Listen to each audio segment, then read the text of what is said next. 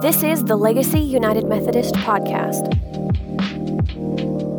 Well, good morning again. My name is Brandon. I'm one of the pastors here at Legacy. Whether you're joining us online, on television, or right here in the sanctuary, I'm so very glad you decided to spend just a little bit of your October day with us. We're in the middle of this series where we're asking questions that we all ask from time to time. We all ponder these questions of purpose and meaning and significance and legacy. We asked, Does my life matter? And the answer is, of course, yes, your life matters. So, how do we live a life that matters? You know, we live a life that matters as we live out our purpose, no matter how old we are, no matter what season of life we're in. Our purpose is to love God, love others, and love self. That's it. It doesn't matter where we live, how old we are, that's our purpose. As we seek to discern what God wants us to do in this specific moment, what does God want us to do at this moment, we learn to hear God's voice. And we hear God's voice through getting away, through prayer, and through echoes. Once we hear God's voice, we've got a decision to make. We've got to go all in. God's told us to do something, and we've got to go all in with everything that we are, not holding anything back, none of our resources, none of our hangups. We're not holding anything back. We're going all in with what God has told us to do. Because we do this because Jesus tells us to, and we want to live a life that matters. This morning, we're asking a new question, and we're asking, What happens when I die? What happens when I die? There is so little certainty in so much of our lives. However, we can say with 100% accuracy at some point, all of us will die. This is not something we like to talk about, even in the church. Even in the church where we worship a Savior who rose again, but he first had to die too. Even Jesus did not get out of death. We prefer just to ignore death and not face it until we're forced to whether we lose a loved one or somebody who's close to us. This is a we don't talk about Bruno type of situation. we try to operate as if we're going to live forever in this life as we are, and we are not. Now, it is much better for us to acknowledge the reality of death and to fully accept that we are mortal beings. We have so many questions around what death is going to be like. Is there life after death? What do you look like after death? Will we recognize each other? What kind of body will we have? Do my loved ones currently with God see me here and now? Are dogs going to be in heaven? We all know where cats are going, but will dogs be in heaven? There are a couple of cat, cat people in the, in the house today. Now, living a life that matters acknowledges we don't have an infinite amount of time.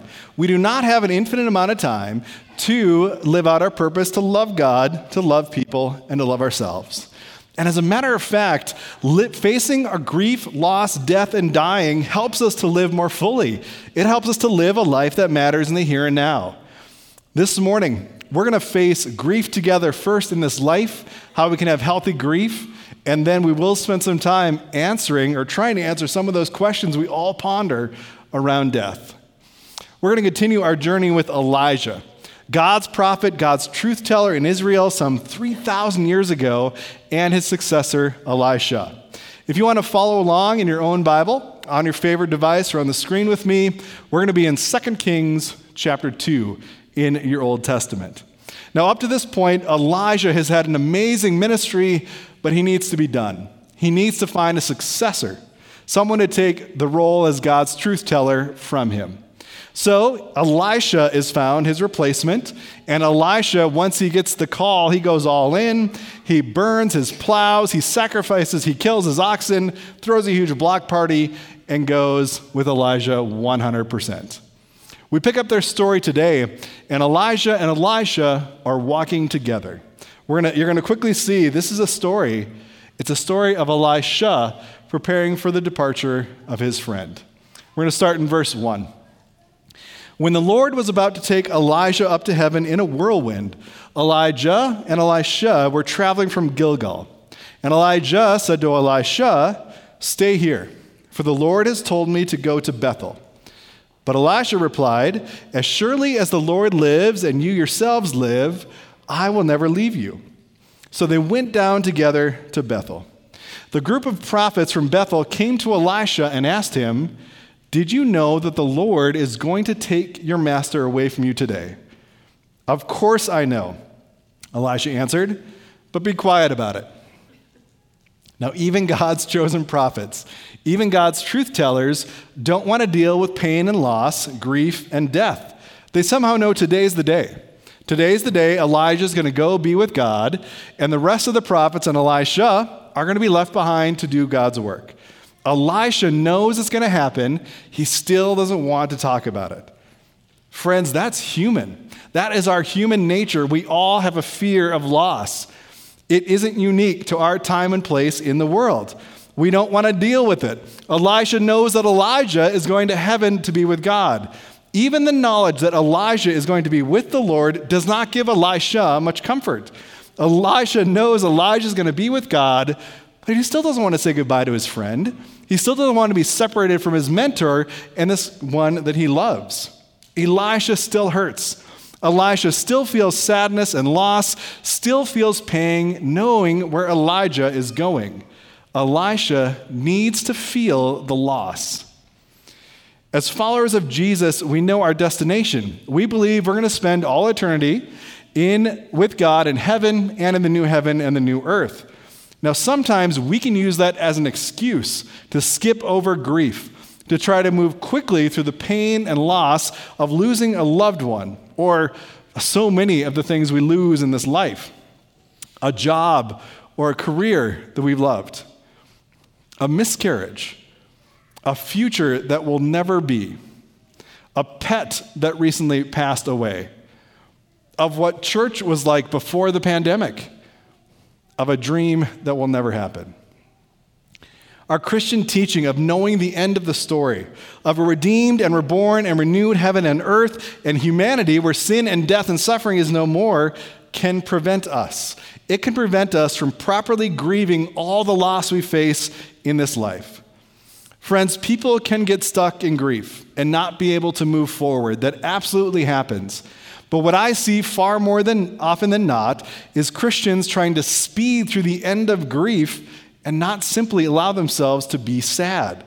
Sometimes sadness through grief is the way to healing. We grieve in so many different ways and speeds. You read the scripture and you ask, why is Elisha so abrupt with the other prophets? Why is he so abrupt with his peers? Be quiet about it. Now, maybe Elisha is just not ready to talk about it yet, but at some point, he's going to be ready. Or maybe, maybe Elisha just wanted to be sad. He wanted to grieve, he wanted to feel the loss of his friend, even knowing where he was going. Brene Brown, the vulnerability scholar, she notes we often have a very limited vocabulary, a very limited set of words we use when we talk about our emotions. It's normally three we are angry, we're happy, or we're sad. And we feel a whole lot more stuff than just angry, happy, or sad. We feel things like guilt, envy, disappointment, jealousy. Those are all valid feelings. Especially as we grieve, we need to give ourselves permission to feel the full range of human emotions. She writes Each person's grief is unique as their fingerprint. But what everyone has in common is that no matter how they grieve, they share a need for their grief to be witnessed. That doesn't mean needing someone to try to lessen it or to reframe it for them. The need is for someone to be fully present in the magnitude of their loss without trying to point out the silver lining. The need is for someone to be fully present to the magnitude of their loss without trying to point out the silver lining. As Christians, let's give each other and those that we care for permission to be sad, to grieve, because it's the way we move forward. We all grieve at our own speed and pace. May we not force how we grieve onto someone else. Years ago, a friend of mine in his 70s lost his wife of 50 some years. And it was a few months after the funeral that some gentleman in church asked him if he got over his wife's death yet. Like, oh my goodness. Like, I'm not a violent man, but whenever when he told me that story, I wanted to punch that guy in the face. Like that's the reaction, that's the emotion I was feeling. And maybe it goes to the point that this guy doesn't know how to talk about death because we don't talk about it enough in the church. Now, my friend responded a lot more wisely than I would have. My friend responded to him, Have I gotten over my wife's death yet? I never will. I never will, but I will go through it. I will get through it. We let ourselves feel our full range of emotions, letting ourselves grieve at our own pace. We also lean onto the Lord who promises to walk with us even through the valley of the shadow of death, as Becca reminded us. Psalm 23, as we walk through the valley of the shadow of death. We also walk together. We don't grieve alone. None of us do this alone. We let people grieve at their own pace, and we are right there when somebody needs us. In this scripture, Elijah is within range of at least 50 prophets, probably many more. They're just kind of around the edges. They're waiting to help Elijah when he is ready to share their grief with him. We need each other as we grieve, it's how we heal. Riley, the middle schooler, was grieving. She had just moved from Minnesota to San Francisco, where they make pizza with broccoli on it, of all things.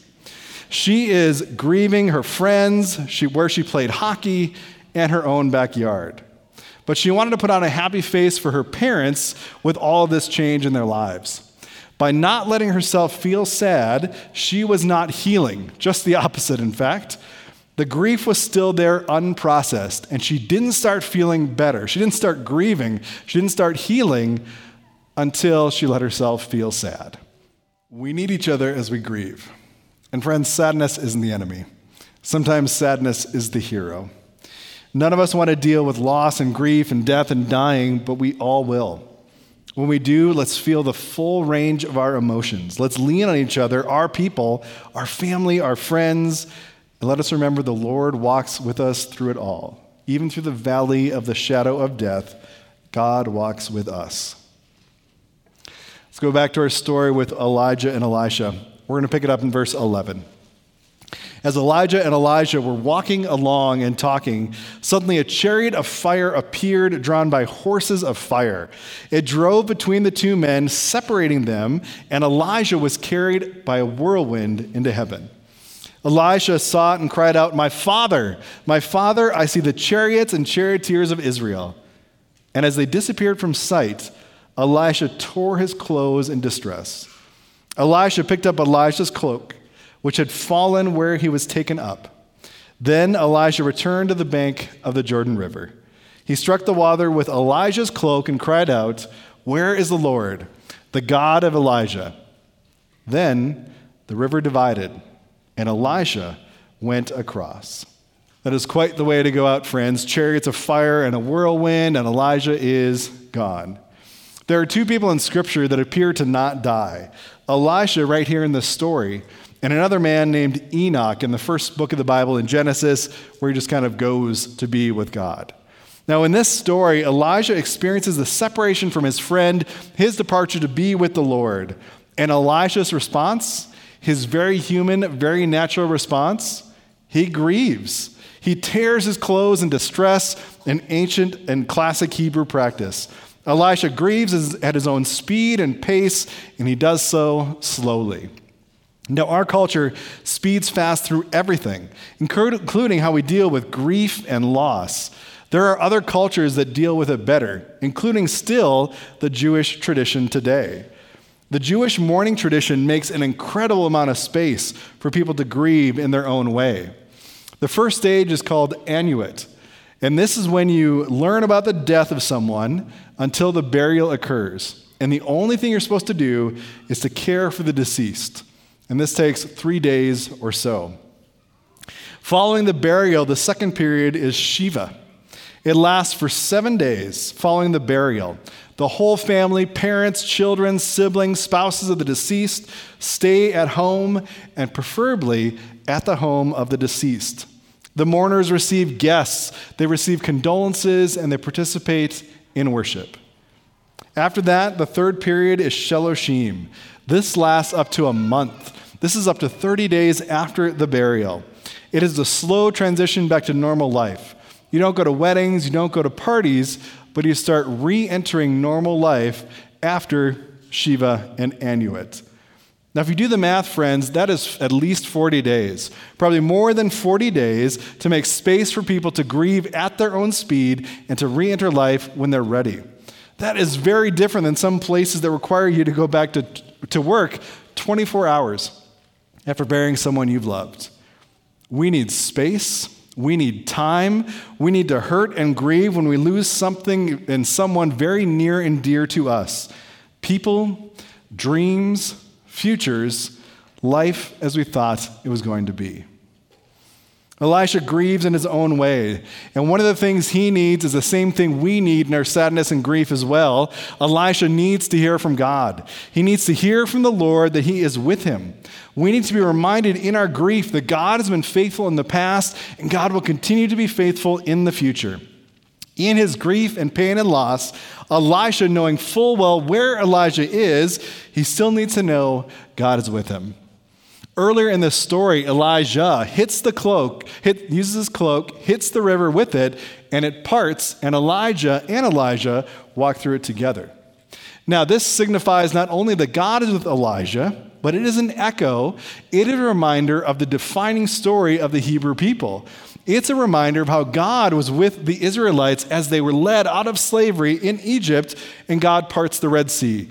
Parts the Red Sea on both sides, and millions walk through safety, safely.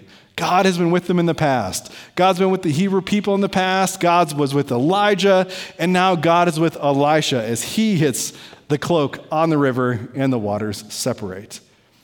You know, in my times of grief and loss, I've experienced God's presence through prayer, through times of solitude and silence, and through reminders of those that I've lost in this life.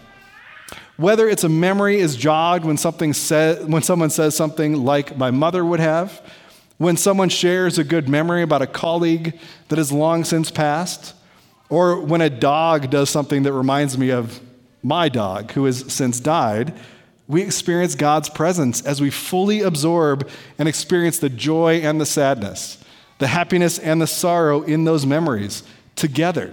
That's what it means to be fully human as God has made us to be. We need to grieve and let others grieve at their own speed. We need to hear from God and we need to be with and to share with others. This might be the last thing you want to do. Your grief, your loss, your pain, sharing that might be the last thing you want to share with others. But it's absolutely vital if we are going to move forward. In this whole chapter two, this entire group of prophets hanging around the edge are just ready and waiting to care for Elisha. He is there at the beginning of the story, checking in on him, and they're checking in on him at the end of the chapter. They do their best to be there and to help this man deal with his grief and his loss. If we do not want to become stuck in grief, if we don't become stuck in grief, we've got to share it with other people. Whatever the loss is, if it's a loved one, to a job, to a pet, to a dream, to a miscarriage, we need to share it with trusted others as we're ready. We need to share it as we're working our way through it, what we're experiencing, what we're feeling, our whole range of human emotions. It's in the sharing, it's in the being with others we experience the Lord. We experience God with other people and with each other. Through others, hearing from God and grieving at our own pace and speed, we endure death, grief, and loss in this life together. Now, one question still hangs in the air for me Where did Elijah go? In this incredible whirlwind and chariots of fire, he goes away. Where does he go? Or more to the point, what happens when I die? Elijah went to be with God in heaven.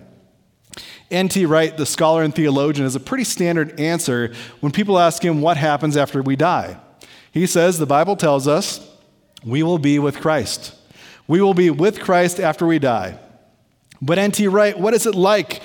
What will we experience? What will existence look like? I don't know, he says. I don't know. A foremost scholar and theologian, Christian expert on the New Testament, a man who has spent countless hours in the text studying and studying and researching, his response is a very human and honest one. What happens when I die? You're with Christ, and then I don't know. That's satisfying, right? Now, we can make some educated guesses, though, and try to satiate, try to satisfy our curiosity. I believe once we take our last breath here, our very next breath is in heaven with Christ. Exhale here, inhale in heaven. Scripture seems to explain a double resurrection after death. We are raised from death, in a sense, twice. Scholars and pastors debate this. There are some that believe we sleep until the very end, until the new heaven and the new earth arrive. And you think about it when you sleep, uh, it, you have no idea of the passage of time. Eight hours, 8,000 years, it doesn't matter while we're sleeping. Now, for me, I think it is more likely there is a double resurrection. When Jesus is dying on the cross and he looks to the thief next to him and he says, Today you will be with me in paradise, the thief is going today. It appears immediately at death, our spirits, our souls, whatever makes us us, go to immediately be with God in heaven in paradise. We exist in some kind of disembodied state without a body for a time. Will we recognize each other in this disembodied state? Yes, I think so. One day, Jesus takes his disciples up to a mountain and he's got a couple of disciples with him. And on this mountain, he is changed and transformed. While this happens, two other people appear next to him, and the two other people are Moses and Elijah. Yes, the very same Elijah we've been talking about for the past few weeks. Somehow, the disciples know who they are. How? I doubt they've seen artwork on what these two men look like. It's been a thousand years since these two men have walked the earth. I doubt they had name tags on them that said, Hi, my name is Moses. Hi, my name is Elijah.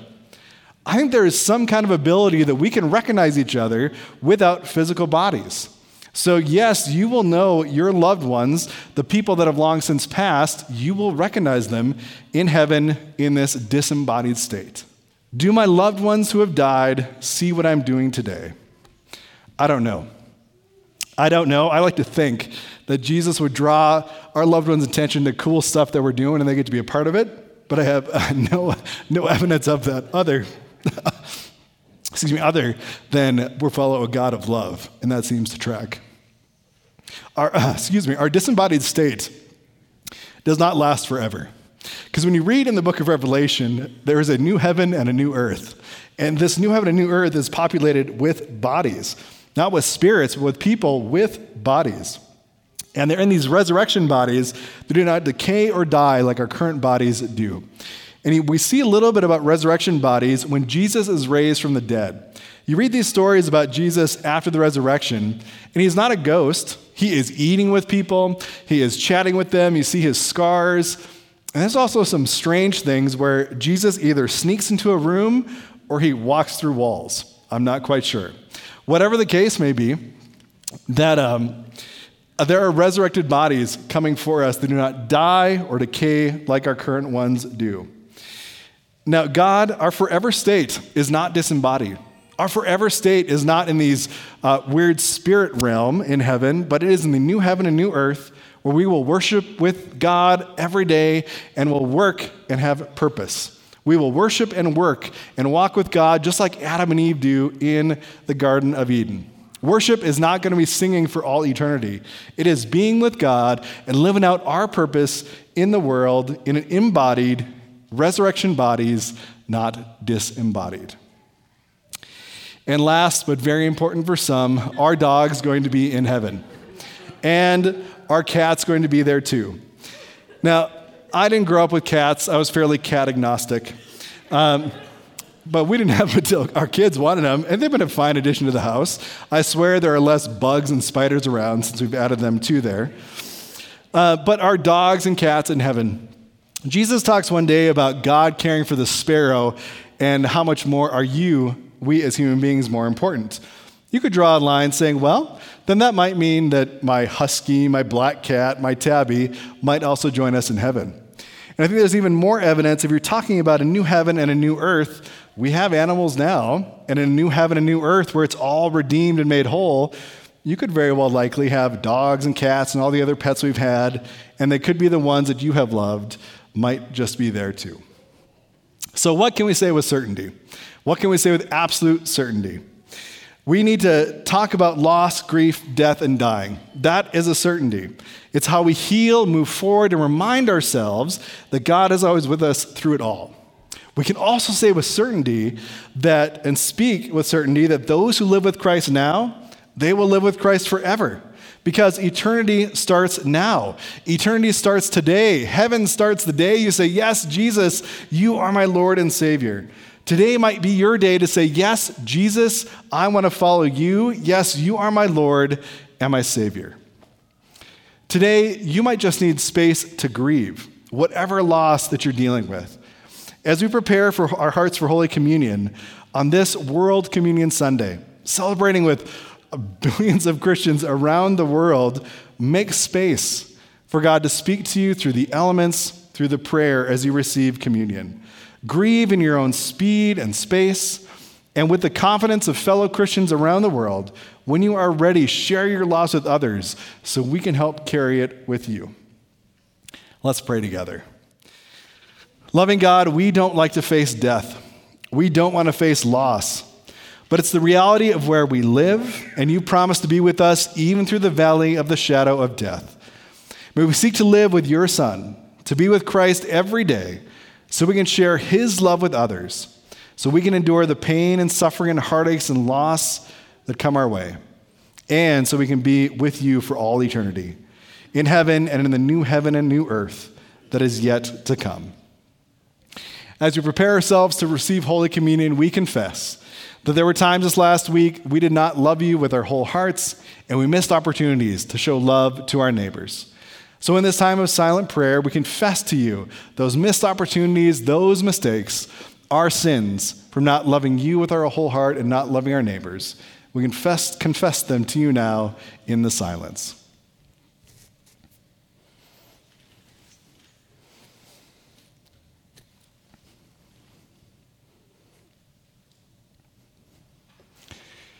God, we give you thanks for forgiving us each and every time that we ask. May your Holy Spirit invade us this week. Help us to love you fully. Help us to love our neighbors as ourselves in all of our words and thoughts and actions. Now we confess together a 1700 year old creed uniting Christians across time and space that we live out to be true. Let's confess the Apostles' Creed together. The words are on screen for all of us to say. Let's say it together. I believe in God, the Father Almighty, the creator of heaven and earth. I believe in Jesus Christ, his only Son, our Lord. He was conceived by the power of the Holy Spirit and born of the Virgin Mary. He suffered under Pontius Pilate, was crucified, died, and was buried. He descended to the dead. On the third day, he rose again. He ascended into heaven and is seated at the right hand of the Father. He will come again to judge the living and the dead. I believe in the Holy Catholic the Holy Catholic Church, the communion of saints, the forgiveness of sins, the resurrection of the body, and the life everlasting.